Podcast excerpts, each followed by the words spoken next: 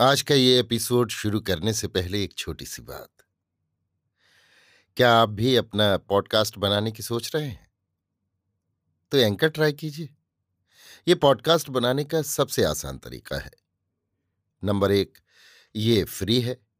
Number दो, इसमें कई सारे ऐसे टूल्स हैं जो आपको अपने फ़ोन और कंप्यूटर पर रिकॉर्ड और एडिट करने की फैसिलिटी देते हैं। नंबर तीन आप अपने पॉडकास्ट को डिस्ट्रीब्यूट भी कर सकते हैं, जिससे इसे स्पॉटिफाई और दूसरे प्लेटफॉर्म पर सुना जा सके। तो डाउनलोड कीजिए फ्री एंकर ऐप या विज़िट कीजिए एंकर डॉट एफ़ पर अपना पॉडकास्ट स्टार्ट करने के लिए। ये तो थी एक छोटी सी जानकारी, और अब शुरू करते हैं एपिसोड का सिलसिला। तो आज के एपिसोड में लीजिए सुनिए। अयोध्या सिंह उपाध्याय हरिऔध के लिखे उपन्यास। अधखिला फूल की सत्रहवीं पंखड़ी, मेरी यानी समीर गोस्वामी की आवाज़ में। आज भादो सुदी तीज है, दिन का चौथा पहर बीत रहा है। स्त्रियों के मुँह में अब तक न एक दाना अन्न गया, न एक बूंद पानी पड़ा। पर वो वैसी ही फुर्तीली है। कामकाज करने में उनका वही चाव है। दूसरे दिन कुछ ढिलाई भी होती।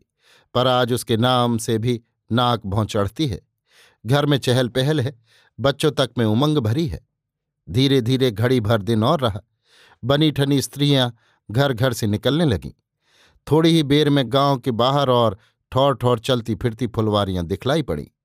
बिछिया और पैजनियों की छमाछम कड़े छड़े और घुंघरुओं की झनकार से सोती हुई दिशाएँ भी जाग उठीं। पवन में बीन बजने लगी। झुंड की झुंड स्त्रियाँ दक्षिण से उत्तर को जा रही थीं। उनके कोयल से मतवाले करने वाले कंठ से जो गाना हो रहा था, उसको सुनकर योगियों के भी छक्के छूटते थे। स्त्रियों के झुंड में कभी कभी हटो बचों की धुन भी सुनाई देती थी और देखते ही देखते कहार पालकियाँ लिए बहुत ही फुर्ती से इनके बीच से होकर निकल जाते थे। इन पालकियों में गाँव की थोड़े दिन की आई हुई धनियों की पतो हैं। और किसी किसी बड़े धनी घर की स्त्रियाँ जाती थीं। बंसनगर गाँव के उत्तर ओर सरजू नदी अटखेलियाँ करती हुई बह रही है। स्त्रियों का झुंड धीरे धीरे आगे बढ़कर इसी नदी के तीर पर पहुँचा। बंसनगर गाँव के ठीक सामने उस पार चांदपुर गाँव था। सरजू का ढंग है। सदा अपनी धारों को पलटती रहती है। पर इन दोनों गाँवों के पास की धरती कंकरीली है।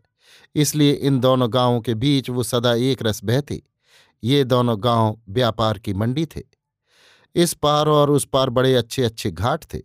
आज दोनों ओर घाट पर स्त्रियों की बड़ी भीड़ है। सरजू नदी कल कल बह रही है। सूरज की किरणें उसमें पड़कर जगमगा रही हैं। लहर पर लहर उठती है। सूरज की किरणों में चमकती है और फिर सरजू की बहती हुई धार में मिल जाती है। पानी के तल पर मगर घड़ियाल उतरा और डूब रहे हैं। पाल से उड़ती हुई नाव आ जा रही है। छोटी मोटी डोंगियाँ लहरों में डगमगा रही हैं और दूसरी बहुत सी नाव घाट के एक ओर पांति बांधे चुपचाप खड़ी हैं। जब कभी लहरें उठकर घाट से टकराती हैं एक एक बार रहकर ये नावें धीरे धीरे हिल उठती हैं। सरजू तीर पर दोनों पार बहुत से मंदिर और शिवालय थे। उनमें से बहुतों पर ध्वजा लगी हुई थी, बहुतों पर कलश थे, तीर पर भांत भांत के फूले फले पेड़ थे और इन सब की छाया जल में पड़ रही थी। धीरे धीरे तीर की स्त्रियों की छाया भी जल में पड़ी। जब कभी जल थिर रहता, उस घड़ी दोनों पार पानी के भीतर एक बहुत ही अच्छी बसी हुई बस्ती दिखलाई पड़ती और जब लहरें उठती, पानी के हिलने पर उसमें सिलवटें पड़ती, उस घड़ी टुकड़े टुकड़े होकर गाँव उजड़ता दिखलाई देता और धीरे धीरे जल में लोप हो जाता। जल में यही सब लीला हो रही है। स्त्रियाँ नहा धो रही हैं और उनके गीतों पर सरजू का जल लहरों के बहाने हाथ उठा उठाकर नाच रहा है और सारा गाँव सरजू पर खड़ा होकर ये सब लीला देख रहा है। सरजू के तीर पर पचास स्त्रियों के साथ बासमती खड़ी है। उसके साथ की बहुत सी स्त्रियाँ नहा धो चुकी हैं, बहुत सी नहा धो रही हैं। इसी बीच देवहूति अपनी मौसी और पड़ोस की दूसरी दो स्त्रियों के साथ वहाँ आई। आते ही न जाने क्या बात हुई जो देवहूति की मौसी और बासमती में बातचीत होने लगी। बासमती के साथ की दो चार स्त्रियाँ इनको घेर कर खड़ी हो गईं। देवहूति के साथ वाली पड़ोस की दो स्त्रियों को भी बासमती के साथ की दूसरी दो स्त्रियों ने बातों में फांसा और इनमें से भी एक एक को घेर कर बासमती के साथ की पाँच पाँच चार चार स्त्रियाँ खड़ी हो गईं। देवहूति आगे बढ़ गई। ज्यों वो पानी के पास पहुँची, त्यों उसको भी घेर कर बासमती के साथ की बीस पच्चीस स्त्रियाँ खड़ी हो गईं। उनमें से एक जो देवहूति के जान पहचान वाली थी, उससे बोली, देवहूति, देखो ये कैसा अच्छा फूल है। देवहूति हाँ बहुत अच्छा फूल है। क्या तुमने बनाया है सरला? इसकी पंखुड़ियाँ बहुत ठीक उतरी हैं।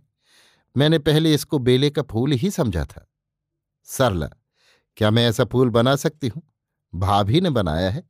तभी आज इनको पालकी पर चढ़ाकर लेवा लाई हूँ। सबसे बड़ी बात इसकी महक है। देखो ना ये फूल कैसा महकता है। देवहूति क्या इसमें महक भी है? फूल तो बहुतों को बनाते देखा है, पर उसमें महक भी वैसी ही बना देना निरी नई बात है। सरला, देखो ना, हाथ कंगन को आरसी क्या? देवहूति ने हाथ में लेकर फूल सूंघा। सूंघते ही वो अचेत हो गई। उसके हाथ के कपड़े सरजू में गिर पड़े जो आगे को बह निकले। और इसी बीच अचानक कहारों ने एक पालकी उठाई, जिसको लेकर वे सब वहाँ से बड़े वेग से चलते बने। कहारों के पालकी उठाते ही उन्हीं स्त्रियों में से एक स्त्री, दूसरी कई स्त्रियों के साथ उन्हीं बहते हुए कपड़ों को दिखलाकर कहने लगी, हाय हाय, ये क्या हुआ? नहाते नहाते देवभूति कहाँ चली गई? अरे, ये बिना बादलों बिजली कैसे टूट पड़ी? उन सबों का रोना चिल्लाना सुनकर बासमती ने दूर ही से पूछा, क्या है? क्या है? तुम सब रोती क्यों हो? उन्हीं में से एक ने कहा, अभी नहाने के लिए देवभूति जल में बैठी थी इसी बीच न जाने कौन जीव उसको पानी में खींच ले गया।